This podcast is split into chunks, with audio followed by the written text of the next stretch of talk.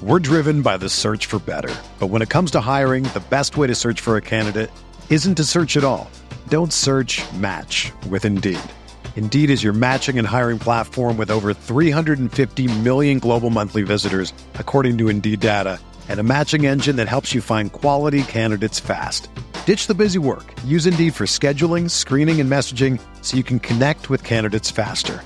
Leveraging over 140 million qualifications and preferences every day, Indeed's matching engine is constantly learning from your preferences, so the more you use Indeed, the better it gets.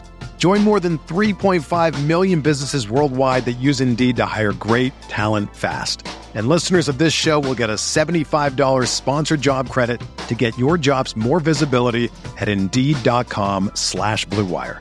Just go to Indeed.com slash BlueWire right now and support our show by saying that you heard about Indeed on this podcast. That's Indeed.com slash BlueWire.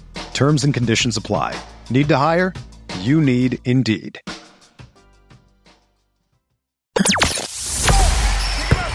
The hottest Knicks tape you'll find online. Knicks all day. We bleed blue and orange.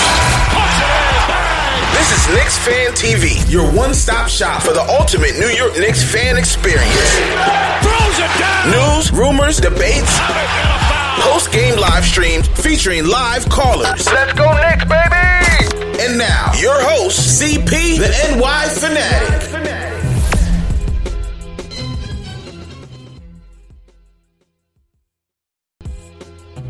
All right, here we go. Here we go. Knicks fans of the round table, the Roundtable debate show for the fans by the fans. Today's episode, the quarter season report, the good, the bad, and the ugly. And joining me today, first, my guy Terrence Ross, the real Terrence Ross from the Terry and Trey show. Terry, what's going on? That's always What's that's always my line for you, man. The I real know, Terrence I know, Ross. I know. When Terrence Ross was killing us a couple of games ago, my friends wouldn't give me the end of it. But Yeah, up, man. guys? Make no mistake, man. Uh, also joining us, my guy from the Knicks Film School, Jonathan Macri. Jay Macri, what's going on, man? How you feeling today, man? I'm doing good, man. I, I, we were saying before, I cleaned my house this morning. I'm, I'm getting ready to go out and get that tree later today. We're settling all family business before the Knick game. Tonight. Absolutely, man. Production, production, man. And last, last but not least, Alex Wolf from Posting and Toasting, my Sunday night co-host for Knicks Post Game Live. Yo. Al, how you feeling today, man? I'm good. How about you, man? Hey, I'm I'm feeling good, man. Feeling good. Al- Although it, it was a uh, a wild week for, for for the Knicks fan base, for the Knicks team. Uh, a lot of mudslinging, a lot of rumors.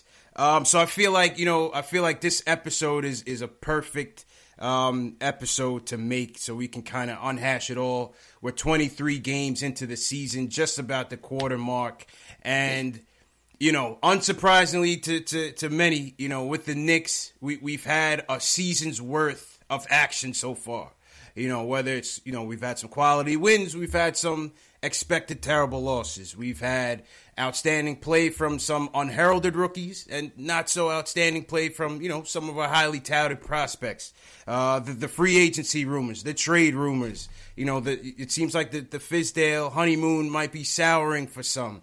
Um, a lot to unpack, man. So, like I said, today we just want to go through what we see so far. Not indicative of of any uh, you know future performance, but so far right now, the good, the bad, the ugly. So let's start with the good. You know, let's start with the good news. Um, Terry, I'll start with you, man. What what have you seen so far this year um, that you know you want to applaud this team for?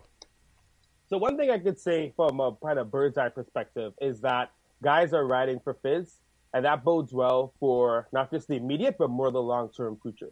The fact that Fizdale can, and and we we know this about his personality. We knew he'd be that, you know that cool uncle, father figure type coach that would get guys to play for him.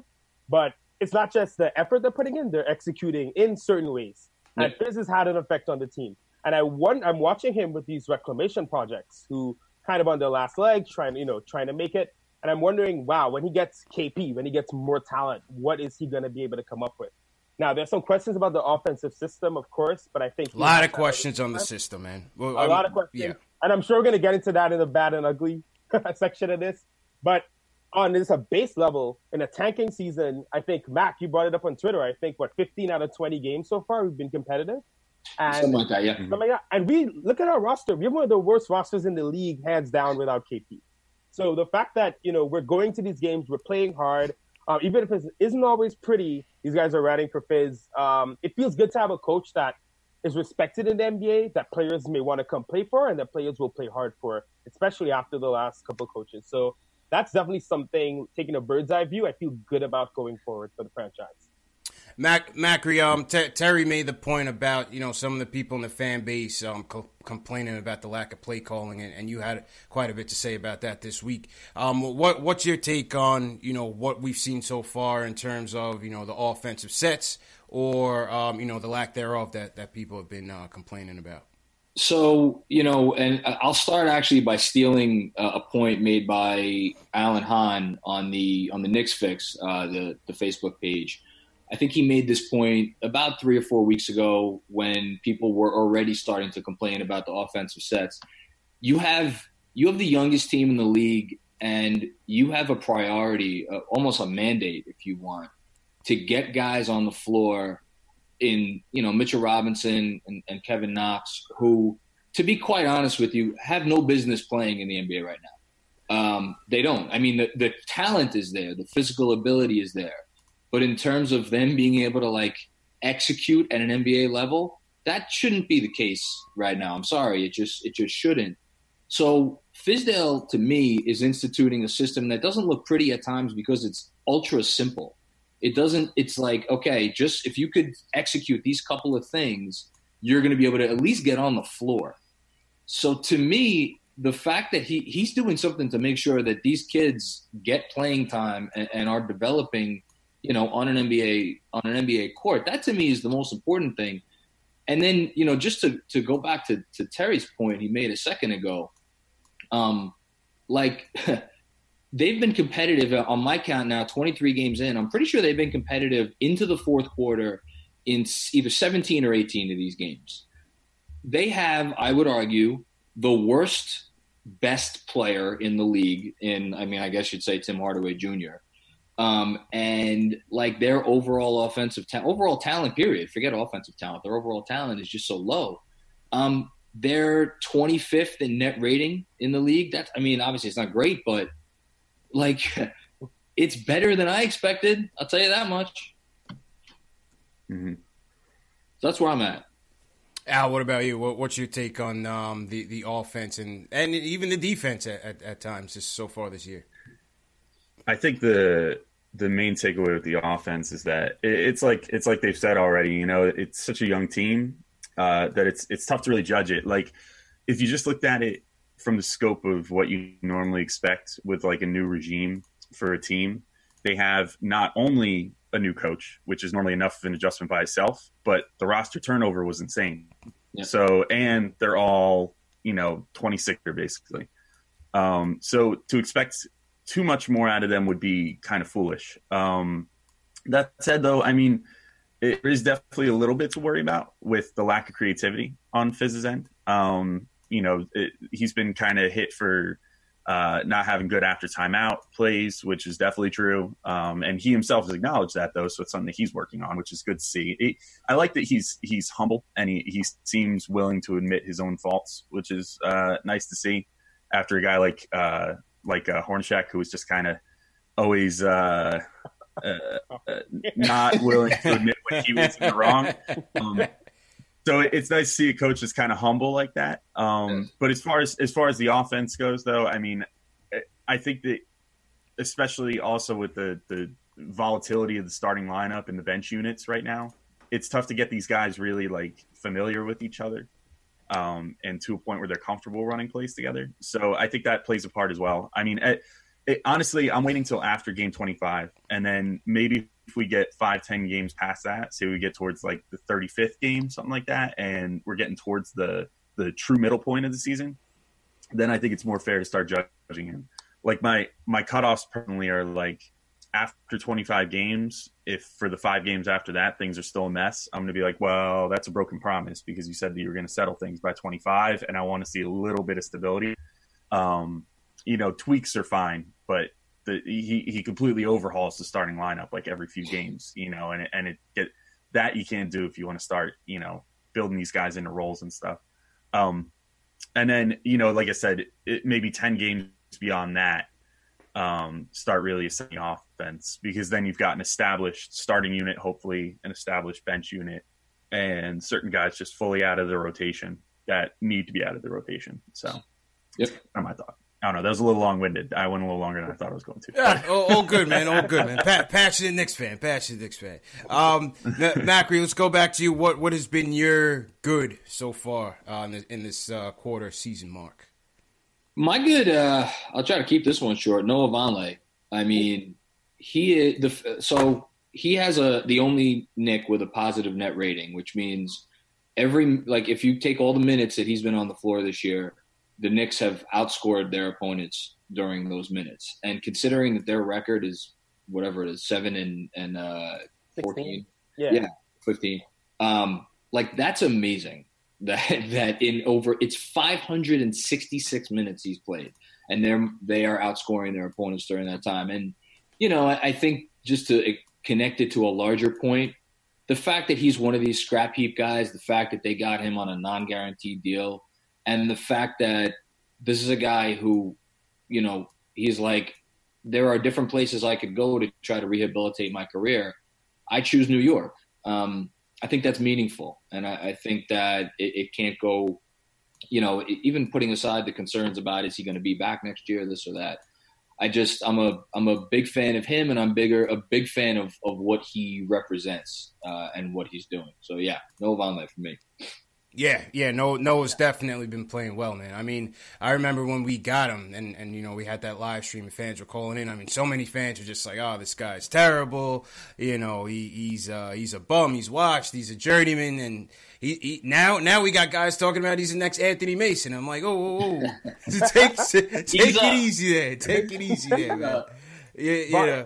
Go ahead, Terry. He's been incredible. He's been incredible. Yeah. Um, I always thought the best person to go next to Kristaps to be a kind of four or five hybrid guy like Julius Randle. Yep. And Vonleh's bargain Randle. I'm so excited. I'm so excited to see him and KP play together eventually because you could see a four or five switch offense defense. Vonleh can bang down low, but he can stretch the floor. He's hitting 40% of his threes. I think Crazy. he's the second best three point shooter on the team right now after um, ISO Zo. Mm-hmm. So Vonleh's been such a surprise. To think he was the last, you know, he was the kind of, like you said, the scrap heap. He was pretty much the last of these one year guys to come on. No one gave him a lot of thought. There was a lot of thought into Mudiay, a lot of thought into Hezonja, a lot of thought into even Trey Burke this year. And Vonleh came on in the end. We had to cut the other Noah to get him, to make sure he can sign. And he just taken that opportunity and run with it. Uh, Fizdale called him his best two way player, and that's not a lie. Uh, Vonleh's been no complaints at all. I'm just excited to see his continued growth because he looks like a real player in this league. True indeed. Yeah. True, true indeed. Yeah, man, I, go ahead. I concur with all that, man. Like I, and you know, I think we talked about this on Sunday's live streams. Well, about Vonleh or, or one of them. I, I forget which show, but he's he's a guy that this didn't totally come out of the blue. You know, it's it it was you could see signs of it last year in Chicago. He averaged something like six point six boards. Um, I don't yeah, he, he started coming on well in that second half. Yeah, and, and, and you know you didn't see necessarily this level of production out of him. I mean, he's been he looks like a starter right now. You know, he looks like an NBA starter. Not not your best player, not anything like that, but a guy that does all the dirty work. You know, he he plays good D, he rebounds. He, he's sort of I've I've likened him to this before, but he's sort of like a like a, uh, a self aware, idealized version of Kanter. You know what I mean? That actually like uses his gifts to play defense. Um, like he's he's not chasing the stats, but he can absolutely do pretty much everything the Kanter does. Um, yeah, he doesn't need to chase it. Yeah, exactly, because the stats just come to him because yeah. he just he plays his role and he does his thing. Um, he was going to be my good one as well, but I have a I have a backup. All but, right, all right. I mean, what's she good? On on top of what on top of what Macri said about him being the only guy with a positive net rating, if you look up um, like the the player groups with the and if you look up the top three man lineups, I used um what was the minimum amount of minutes? I think it was like 30 minutes. I used my cutoff. I figured, you know, just to make sure it's not like a little blip on the radar. Uh, he appears in six out of ten top lineups in net rating this year for the team as well, and that's usually a good indicator of like how good a player is. Like net rating by itself, you can take it or leave it. You know, sometimes it's true, sometimes it's not. Sure. But when you start using those lineup statistics and looking at, at like these three man groups do this, uh, it it shows through for him. Like he he looks really good in that respect. Um, and then also, you know, just again, he he just does everything, man. I, I love Vonleh so far. He's he's easily been my top my top thing to come out of this season so far. And what's lastly, what's good about him too is that unlike Mudiay or Burke, like if Mudiay or Burke play really really well, uh, they might get paid because those are high money positions, the the point guard position. Vonleh, I mean, if you look at like Kyle O'Quinn from last year, I mean, Vonleh plays kind of similar to how O'Quinn did. You can almost argue better, yeah. but O'Quinn signed for basically nothing, you know. So like even if the Knicks are put in a position where they have to retain Vonleh, they could probably get away with signing him for like four or five million dollars a year, and he'll be like a great contributor for them. So I, I think it's awesome. I mean, I he's probably the best the best player that we have on a on like a one year deal, kind of doing that one year tryout thing. That I would think we have the most realistic chance of retaining, which is good. Awesome. Yeah, I, I agree, man. I, I, look at Vonleh as a cheap alternative to letting Kanter walk um, in the off season. Mm-hmm. Um, like you said, hopefully, you know you can you can get him on a, on a cheaper deal. You, you, never know; the market may be high for him, but at least as a uh, a Plan B option to bring back, I, I would definitely consider Vonleh for the future, man. Definitely, definitely. Was that your good, Al? The the um, the net rating, or you had another good? just Vonleh in general is going to be my good, but okay. I'll say I, I, got a backup good. All right. I, I came prepared. I got I got Google on my computer. All right, so there, I, we go. there we um, go. So uh, I'm going to go with Mudiay as my backup good. Okay. Um, after Vonleh, because Mudiay, I mean, uh, you know, we've talked about this before before the season, you thought he wasn't even going to be in the league halfway through the year. You know, people were like, just after preseason, it was like, cut him, oh, we got to make a roster spot. Cut Mudiay, get him the hell out of here. Like, we don't want Mudiay. Absolutely. Fizdale, Fizdale stayed true to his word. He he got him right. I mean, he's he's now uh, he's averaging ten points a game. He's shooting a career high forty six percent from the floor, which is six points higher than any percentage he's ever shot in his career. Um, He's moving the ball well. He plays within team concepts. He's been playing passing lanes great. Um, averaging about a steal a game, but I I don't know. Just these last what seven eight games, maybe more. I mean, he's cooled a little bit from his peak of when of like the dunk night, but yeah. uh, other than that, like he's been playing good lately, and it's uh, you know I think he's if you're looking for testaments to how Fizz has been so far, uh, you could look at Vonleh and you could look at Mudiay as the two guys that are kind of uh, like proof positive. This guy can maybe develop these and and turn young players into into you know at least serviceable role players. So I, I Mudiay definitely is my backup good yeah, part of the first part. The no, no question, man. You look at the development of, of Vonleh and Moody, and now now fans want Mario Hezonja to turn into the next Drazen Petrovic, man. I don't know, man. They're, they're waiting on him, man. I don't. We, we, might we might we might be waiting all year for that one, man. I don't. Know. I was know, about man. to say, don't don't yeah. don't don't hold your breath on that one.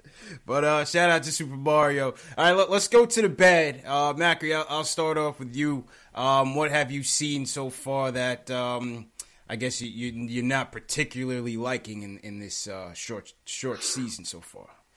Goodness. Um, okay, so let me. There's a lot of stuff maybe that is not great, but a lot of that has to do with the talent. You know yeah. where the team is in their in their progress of trying to trying to build this thing up. Um, so let me go with something that is is a bad that could potentially linger, and it's it's kind of a specific one, but I, I think it's important nonetheless. Um, one of the so obviously before the season, everybody was curious to see um, how is um, Fizdale going to get these guys to defend, and I was particular like I didn't have any expectation that Enes Kanter was going to come in and all of a sudden become, you know, a great defensive player because he has certain physical limitations that are there's just no getting around. The guy that I really wanted to see how he was going to come in and defend is Tim Hardaway Jr. Um, because physically there is no reason why he should not be able to be a league average defender, if not better. Um, and I'll, I'll, I'll preface this by by repeating what Alex said a minute ago, which is that individual ratings can be skewed. It could, you know, there's there can be noise in numbers, even for a whole season, let alone 20, 23 games. That being said, um, Tim Hardaway Jr.'s defensive rating on the season is 114.5. That is bad. Um, I'm pretty sure that would be worse than the league if it was a, a team that was doing that. Um, that's worrisome to me. I, I, listen. I know he's played a lot of his minutes with with Kanter, and and that's not a great combination. He's played you know some of his minutes with obviously other other poor defenders, but I just I haven't loved what I have seen from him on that end, and it worries me long term because I think I'm.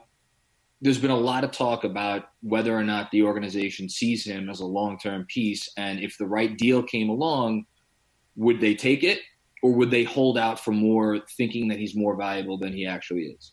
So that's why, of all of the stuff that I've seen, and I know we could talk about Frank and Knox and a whole lot of other bad, bad stuff. I'm not as worried about that stuff. Tim is something that that's like kind of a, a stick in, in, or whatever it is, a thorn in my side, something in my craw. I don't know what goes in your craw, whatever. So that's that's that's my bad on the year.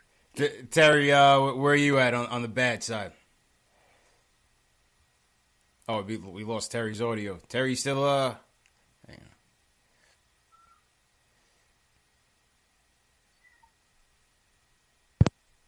on. Oh, I heard something. We heard something, Terry. We heard we heard a crackle. What, what about now? Oh, perfect, perfect. I'm back in, man. I don't know what You're happened speechless, man. Speechless. there. Speechless at Tim Hardaway's defense. I got it. So um, for me, it's the offensive system. Not because, like, you know, there's a 25 game mark, so I'm not going to harp on it too much. But my worry is more long term. Um, just to talk about Tim, for example, my biggest worry about Tim is not necessarily that he's not living up to the contract, because I think if you look at who's making money in this league, he kind of is. At that, uh, was it 19 million point? But my worry is, is Tim Hardaway going to be effective as a third option when he's taking way less shots? Because there are different players who players who can shine as a first option. Um, you put them in a third option, it's a different story when there are better players taking all those shots. Interesting. Um, so to go to the offensive system in general, however, um, there's a lot of this my turn, your turn, um, Yeah. ISO play, and Fizdale seems to kind of like it. Um, I think when he talks about aggression, and he talks about activity, a lot of time it seems to just revolve around you know being with the having the ball in your hand, making things happen. Um, we have one player coming back that's going to change this whole thing, and That's right. I am now. I, look, Fizdale can't. You know, KP has to be back before we see what Fizdale does with KP.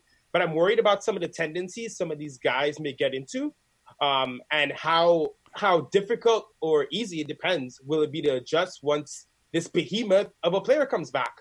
Because our entire franchise is really built around Kristaps Porzingis being the superstar. Obviously, pending whatever happens next year. Um, and even in this kind of system, you see, I think someone like Frank and someone like Knox really suffers from it. Um, you see Frank in the corner a lot. I, I just don't see him thriving in a ISO only system. Um, and it's early, so I want to. I'm hoping that even even if it's not 25 games, even after like Alex said, after you know five, 10 games after 25, we really start seeing some more structure.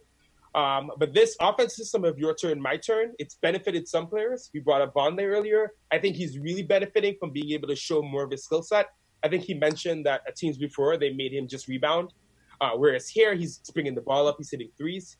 Uh, but on the flip side, I'm watching. Sometimes you have that Trey Burke and um, ISO Zo backcourt, and I'm like, no one's involved. There's a lot of dribbling around. There's a lot of looking for your own shot, and that doesn't really speak to the kind of you know the passing, uh, team atmosphere Fizdale's been talking about.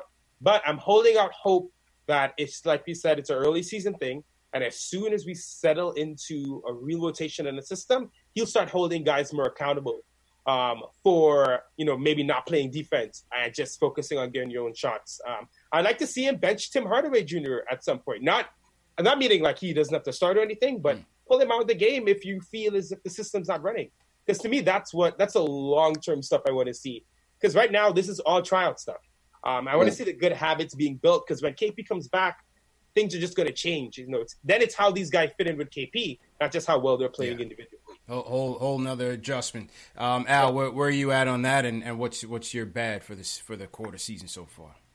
Yeah, so just to touch on on the point that Terry was just making, like it's uh, um the the whole thing with Frank being on the on the bench like that and coming in primarily with with Zo Trier and Trey Burke is that yeah, it's he's not the type of player that's gonna like just take the ball up top and pound you know pound the ball in the sand and you know figure out what to do with it. You know what I mean? Like he he needs some sort of structure, and I think that playing with those two, I mean, Trier is definitely great and right. Like I freaking love Trier, and he is probably the most talented. It, it's crazy to say because he's an undrafted rookie, but he's yeah. maybe the most talented pure scorer on the team right now. Yep. Yeah. Um, as definitely. far as like if you just if you just need someone who can create for themselves and get a bucket, he's your guy. Uh, Burke is a little more frustrating like that. Um, in that Burke sometimes gets that tunnel vision, but he's not necessarily good enough to pull it off. You know, yeah, uh, it's yeah, like it's like he's trying to dress too fashionable, but he just can't pull it. You know, like it's one of those. Like you're trying to look, you're trying to look like a superstar, maybe you just can't pull it off. Um, he needs to stick to sweatpants sometimes. Um, but uh, but he just, you know, playing with those two, it's it's definitely I think detrimental for Frank. Like I think Frank was p- playing better in that first unit when he was in a position where he could be like even a secondary distributor, although he did great as a primary distributor too, uh, by a lot of accounts. Um, but it's you know I think he uh, he could benefit maybe from being back in the starting lineup again. So that's that kind of leads into my next thing here, which is my my bad is that I think that the whole keep what you kill thing has been a little bit of a fallacy so far. Mm. Like, I don't know if Fizdale is necessarily stuck to that in the way that he said he was going to at the beginning of the season. Which again, he's he's out. I, uh, uh, this is like a weird bad because it's bad, but I don't necessarily know if it's going to stick this right. way. Right. Yep. Um, I got you. Because yeah. Fizdale has said that he's experimenting, but that said, I mean, like, there's kind of no excuse for like Mario Hezonja starting four or five games in a row and playing like crap, and Damyean Dotson sitting for four straight games, uh, and you know just rotting on the bench when this dude clearly can contribute. Yeah, like there's like weird. it's like when you're watching a TV show and there's lots of plot holes. Like there's a lot of plot holes season so far. You know, it like Fizdale preaches, oh, defense first, and then sits one of his best defenders for four straight games. Right. And it's like he preaches keep what you kill, and then continues starting a guy who's not who's not really producing. Um, and same with the defense first thing. Like Frank will play great defense when he's out there, but if he's struggling on offense, you know, he takes a couple shots and you know bricks him off front rim or whatever, and then he's the first guy with the hook. So it's there's just a lot of disconnects like between what Fizdale says and what he does sometimes and I hope again, you know, we're reaching this critical 25 game juncture that he set for himself, and so I hope that all this kind of smooths out then, so I can stop worrying. But for now, I the the disconnect between what Fizdale says and what he does sometimes concerns me a little bit. Yeah, no, no, that that's certainly real, and, and and part of the learning process for you know not just the players is Fizdale's going to learn uh, to control what he says, you know, especially in this media mm-hmm. market, man. Because oh yeah, everything you mm-hmm. say will be held against you at some point, okay. man. So you, know, I, I, I definitely uh, echo those sentiments on, on the you know inconsistencies with the with the keep what you kill. Um, all right, let, us go into um, the ugly. Uh, Terry, I'll go back to you, man. This might be a tough one, man, but uh, it hurts as the biggest Frank fan around. But let's get into it. Let's yeah, get into it, it. It's been ugly as of late. I think we forget how you know how he played in preseason. Remember, he won the spotting small forward role. yeah, kind of off his preseason play, and I actually watched his highlights again against Brooklyn that uh, like 16-6 4 game or whatever, and a different player goes to Alex's point of the lineups he's put with. Now Frank's really in his head right now. It is I you, can't help but feel for the kid because you can see that he just wants to do the right thing out there, mm-hmm. and his shot has just not falling. It has fallen off a cliff. You know, he was at 41%, I think, after six games. And actually did the stats on the last couple of games of the season, summer league, and the, the preseason and the beginning of the season. he was for at least, you know, not a lot of games, maybe 15, 16 games. But over that period, he was shooting like 38% from deep. So to me, this current, like, you know, last couple of games, he's almost at like 13, 14, 15%. Definitely an aberration. But you would have hoped to see him kind of be able to get out of that funk. Because last year, I know after a kind of decent start, he went into a funk for about two months during those winter months. And this is reminding me of that. And I, I don't know what it's going to take to pull him out of it. And I almost feel like sometimes that hole is getting dug deeper. Um, and Frank seems to me like someone who almost needs he needs like that push. The way Mudiay, I think, needed a coach to tell him, "Hey, man, you uh, don't look over your shoulder, don't look at me, run the plays, do it." Frank needs. I think Frank is someone who needs that kind of love. But it's kind of hard for a franchise to just completely commit to giving one guy that love. You know, you, you, get the fan base argues all the time, like, is Frank the most important thing ever? Why are we always coddling Frank? Yeah. But I almost think for me, if you draft a project guy right? And you know he's this team first guy who wants to play defense and literally just wants to do whatever the coaches said. Uh, there's a New York Times interview um, or a story about Frank from um, I think January 2017 before he was drafted, um, and the coach literally said, you know, Frank sometimes listens to me to a fault, and you can see those same things kind of playing out now. So I think with Frank, uh, it's so hard. There's just been so much discussion and so much so noise much, about him. Now, so much. trade rumors. Yeah. Um, I just want him to be able to develop in peace. Um, I don't know how that's going to happen. I don't know if that means, you know, him just kind of starting and no more discussion about his playing time and just letting him play. I don't know if it means him being on the bench but running the second unit. There's just so much to unpack about Frank. And I'm interested to hear you guys' thoughts. Yeah. Uh, but it's been ugly so far, especially from a shooting standpoint. But I will say, had his shot been falling, almost none of the discussion would be happening. It yep. literally, yeah. if you look at his play, even a couple of games ago, I think against Memphis, in 13 minutes, he had like 7.6 boards, uh, one assist. Um, it's these two, these donut games he's had, the last two have been obviously horrible. Mm-hmm. But a lot of the, the initial fall off was just his shooting. Um, his play was still decent. He was still playing defense. He was still getting at it. But the shooting's been disappointing because you look at the form and it's good and you know it goes into that shoulder thing we've kind of heard rumors about. And Frank is he's such a he's not a knockdown shooter. So guys like that, one little ailment or even you know a bit of pain would could take your shot way off. So I want to see if that's something, but uh, Frank, it's I, I, you see so many thoughts I can't even so, get through them. So so much to unpack, and and yeah. Macri, this is this is a perfect um, segue to you because uh, yeah. you, wrote a, you, wrote a, great article on KnicksFilmSchool.com yeah. on on the mystery of Frank. Um, clearly, the the most polarizing player on this team when it comes to this fan base. You know, you he have is. the uh, you have the Donovan Mitchell, the, the Jayson Tatum. They, I feel like they're forever going to be attached to this kid. Their success, uh, Dennis Smith Jr. Forever going to be attached to this kid. Um, and, and as far as why we didn't take him, you know, is he the point? Is he the three? Is he better off the bench? Is he better as a starter? Uh, what happened to his jumper? Will he ever be, you know, a consistent, um, you know, that attacking point guard that everybody likes? Um, well, a lot to unpack, but but you know, what what's your take on this so far? Well, the first thing I want to do is just, you know, Terry said something really, really interesting, and I think it's it.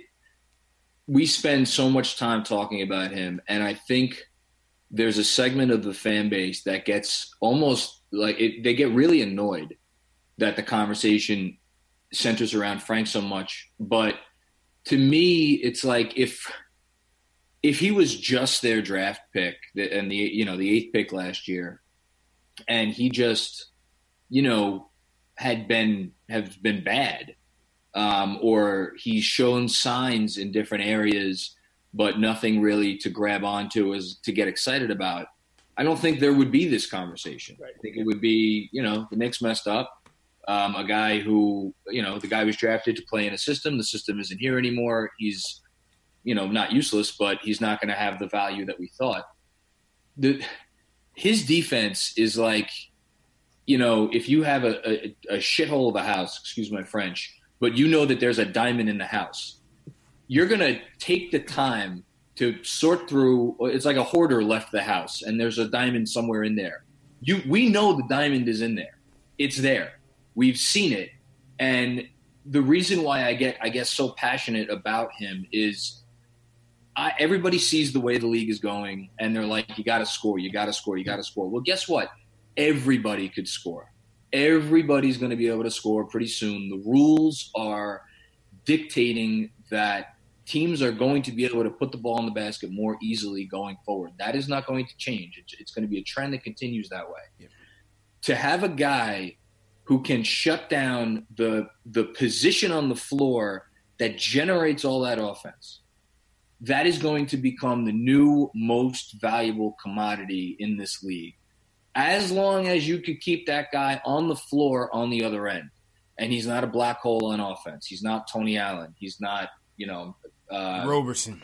Roberson. Yeah, exactly. Roberson. Yeah. I feel bad. Classic shout out example. to Yeah, shout out. Yeah, get well I feel soon. Bad for that dude. Um, get well soon for sure. Anyway, we have that. We know we have it, and the ugly for me has just been this week because if you had if you had told me before the season that this team would be going out and playing hard pretty much every night. I mean, they've gotten killed a few nights, but I don't think anybody can question their effort this year. Um, and you know, and you would have told me that we would have gotten these surprising performances from these young players out of nowhere. Um, and you would have told me that like this team has bought into this coach to the point that like they dumped whatever water on him after the, the Memphis, Memphis game. Locker room. Yeah. You know, everything has lined up for this year to be exactly everything you could have hoped for, and yet this week, these especially these last few days, it's gotten ugly, and I'm trying to figure out why that is, and it's like it all comes. I mean, it's sad, but it all comes back, back, to, to all, all comes back to Frank, man. It all comes all back to Frank, and and and what has the kid done? I mean, yeah he's playing 25 minutes, 20 whatever, 24 point whatever minutes a game as a 20 year old that he, they're you know they're trying to re-hardwire his most core instincts about how to play this game and turn him into someone that is that needs to be more, that is more aggressive and I, I you know trust me there is a part of me it eats at me like it eats at my core as a Knick fan where I'm just like, maybe we just let the kid be what he is. But at the same time, if you have a coach in David Fizdale who's been around for two decades in this league and has coached with Golden State and Miami and Atlanta, he's been all around the league. He was on every like hot coach list when before he got his first head gig. He's like, this is the next great coach. Are we supposed to believe that he doesn't know his ass from his elbow when it turn when it comes to what to do with this kid with this ultra, you know, special ability. You know, I, I was talking to, to Alex yesterday in, in, in DMs in, in Twitter. Like, I'm probably too deferential to leadership in this league and guys that are supposed to know what they're doing. But I just, you know, I, I, I, guess the ugly for me is how we've responded as a fan base to yeah. what's going on, and I, I, just I hope we can give this thing a little bit more time. It's 23 games into the season.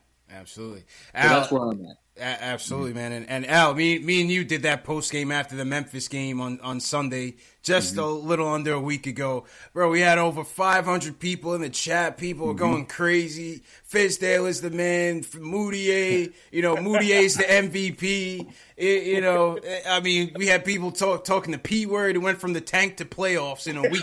right? right?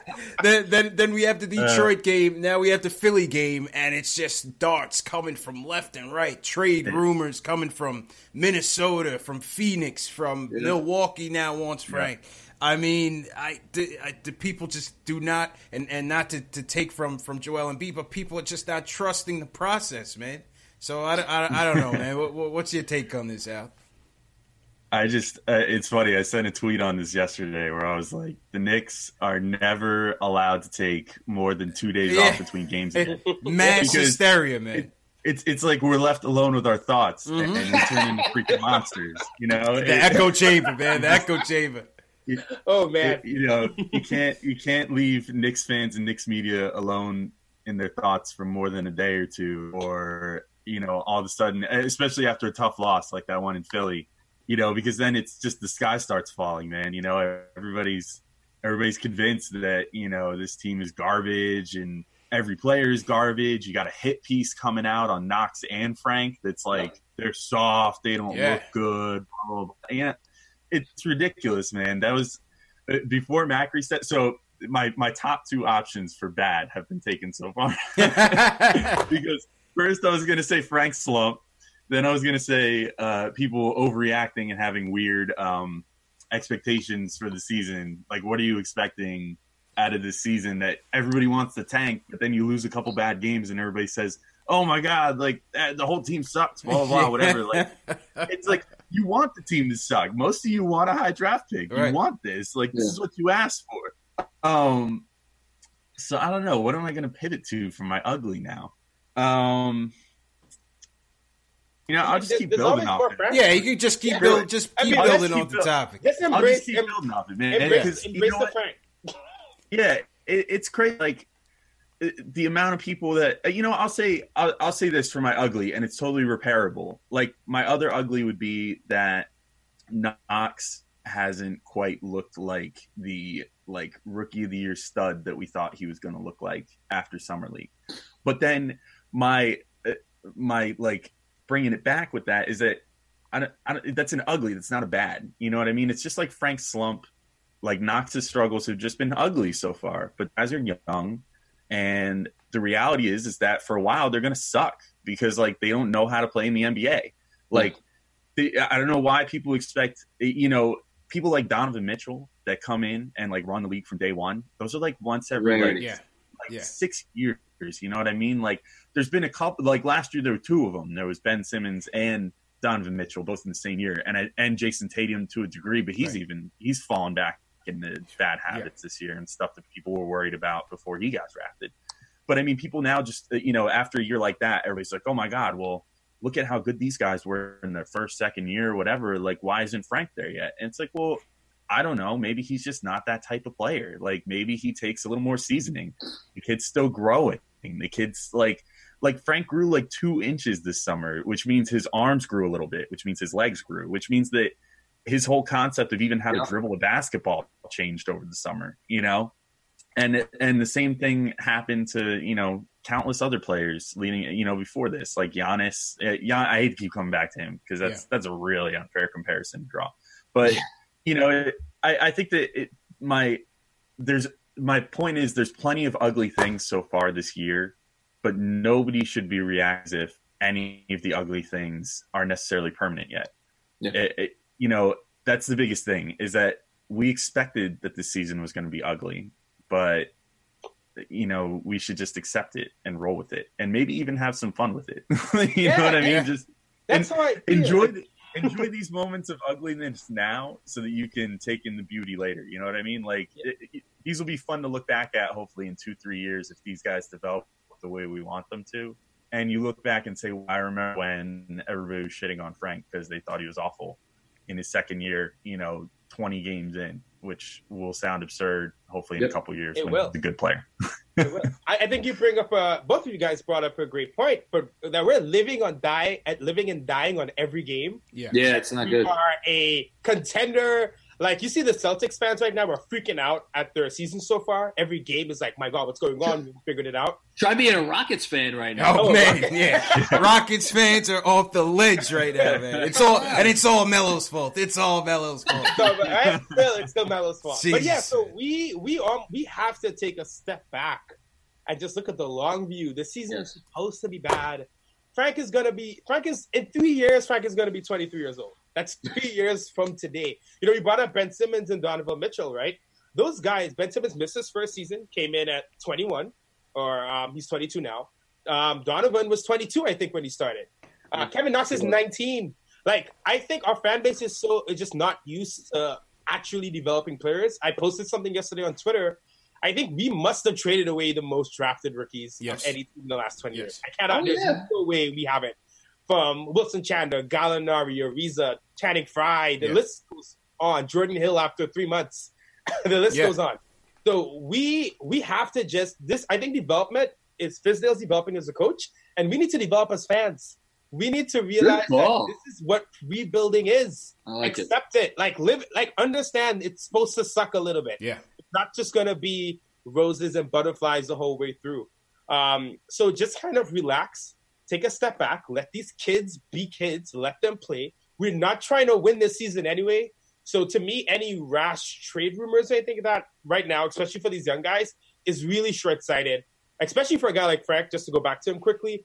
Frank to me looks like a role player veteran on a winning team, and I think he shines when he when you're on a winning team. He hit the stuff he does right now without him even developing. The stuff he does right now will shine so much more when yes. there's four better scoring options, when KP's back, when those little things he does on defense uh, are creating more opportunities. So to judge him on a team like this, which to me is exactly opposite of his play style, of his natural tendencies, um, and he, he needs to learn to break out of that too. It's not saying that oh, we could yep. let's wait till KP he's going to be great then. Uh, but it's it's a process. It's Frank learning to be a more kind of liberal player when, in a system where it's more open for everyone. And then on the flip side, us as a fan base and Fizdale, everyone just calming down, saying, guys, development. If things work right, we're going to be good, at least good playoff good for the next five, six, seven, eight years, if not more than that. So let's let's enjoy like enjoy this. Trust the process. Enjoy this time when it's up and down, and just enjoy what you're seeing on the court instead of going so crazy mass hysteria after every single game, up or down, whichever way it is. You know, yeah. Kobe said it. You got to keep even keel in this league. The fans too. well said. Well, well said. Well said, man. I just got to say that uh, we should make T-shirts that say Knicks fans need to develop as fans. that's a, that's we do mantra, man. We do. Like mantra. you know, quick thing, quick thing. I did want to say though, ISO Zo's shooting is insane to me. Like, yes, it is. Forty-five yeah, from ISO, three. Like he's shooting like Dotson to me is a knockdown shooter, and I think he's shooting like ten percent better than Dotson, and a lot of this is off the dribble. And he's shooting what? It's uh, forty-nine from the field. I am like I've all I've kind of pegged him probably wrongly as a six man guy, and I'm now kind of like if he got Tim Hardaway shots this season, I I don't know if he would be if he would be more efficient. I'm almost like I feel like he might be. Um, ISO Zo's an interesting one to watch because these stats it's still early, but this is elite, you know, star efficiency here 40, 45 from three, 49. Obviously, scouting report more, scouting report more in the future and stuff like that. But his shooting percentage, more so than just a general play, his shooting percentages are really impressive. I think I think to your point on if he would have the same efficiency as Tim if he was in the same role, I don't think he would. I, yep. I think based off what we've seen from him, he'd probably be about similar. It, but that's just my opinion. Because the thing with Tim lately is, I mean, Tim was shooting those percentages to start the year. He was shooting crazy good. Um, but then teams started keying to him like starters. You know, once you start getting the starters on the opposing team are game planning just for Tim Hardaway, like he's not that dude. Like he can't he can't handle that. So I, and I, I think you like Trier mostly plays against bench guys, um, which I think allows him to shine a little more. Uh, honestly, though, there's no discounting his season. He's been freaking amazing. Like awesome. the fact that I mean, realistically, like rookie of the year candidate right now. I mean, he would probably finish top five in rookie of the year voting, and it, he's a dude that didn't even get drafted. It's insane. Like, all rookie, all rookie so definitely possible. It's it's in the car. It's possible. Oh yeah, yeah. He's definitely if he continues on the current path, he's for sure making an all rookie. First, like, yeah. At, yeah. oh, yeah. at the very least, second team. You know what I mean? He'll yeah. probably make first team if he keeps going like this. Yeah, I, I, got a quick prediction on him. He's gonna go to the rookie game this year and win MVP. He's gonna go to that rookie I, game. I, wouldn't be surprised, be man. So focused. He's gonna play that game like it's Game Seven of the finals. I can see that. To, yeah, he's gonna look to show up Doncic, Jaren Jackson, all Hell these yeah. guys. Uh, he uh, does have a schoolyard game that's like tailor made for an all star game oh, environment. Definitely. definitely, definitely, man. But yeah, sh- shout out to ISO, man. All right, so um, We'll, we'll get to the final thoughts. Al, I'll, I'll uh, segue over to you. I feel like I never even used the whole thing. So, it's all um, good, man. All good. So I'm Alex Wolfe on Twitter at the Alex Wolfe. That's A L E X W O L F E.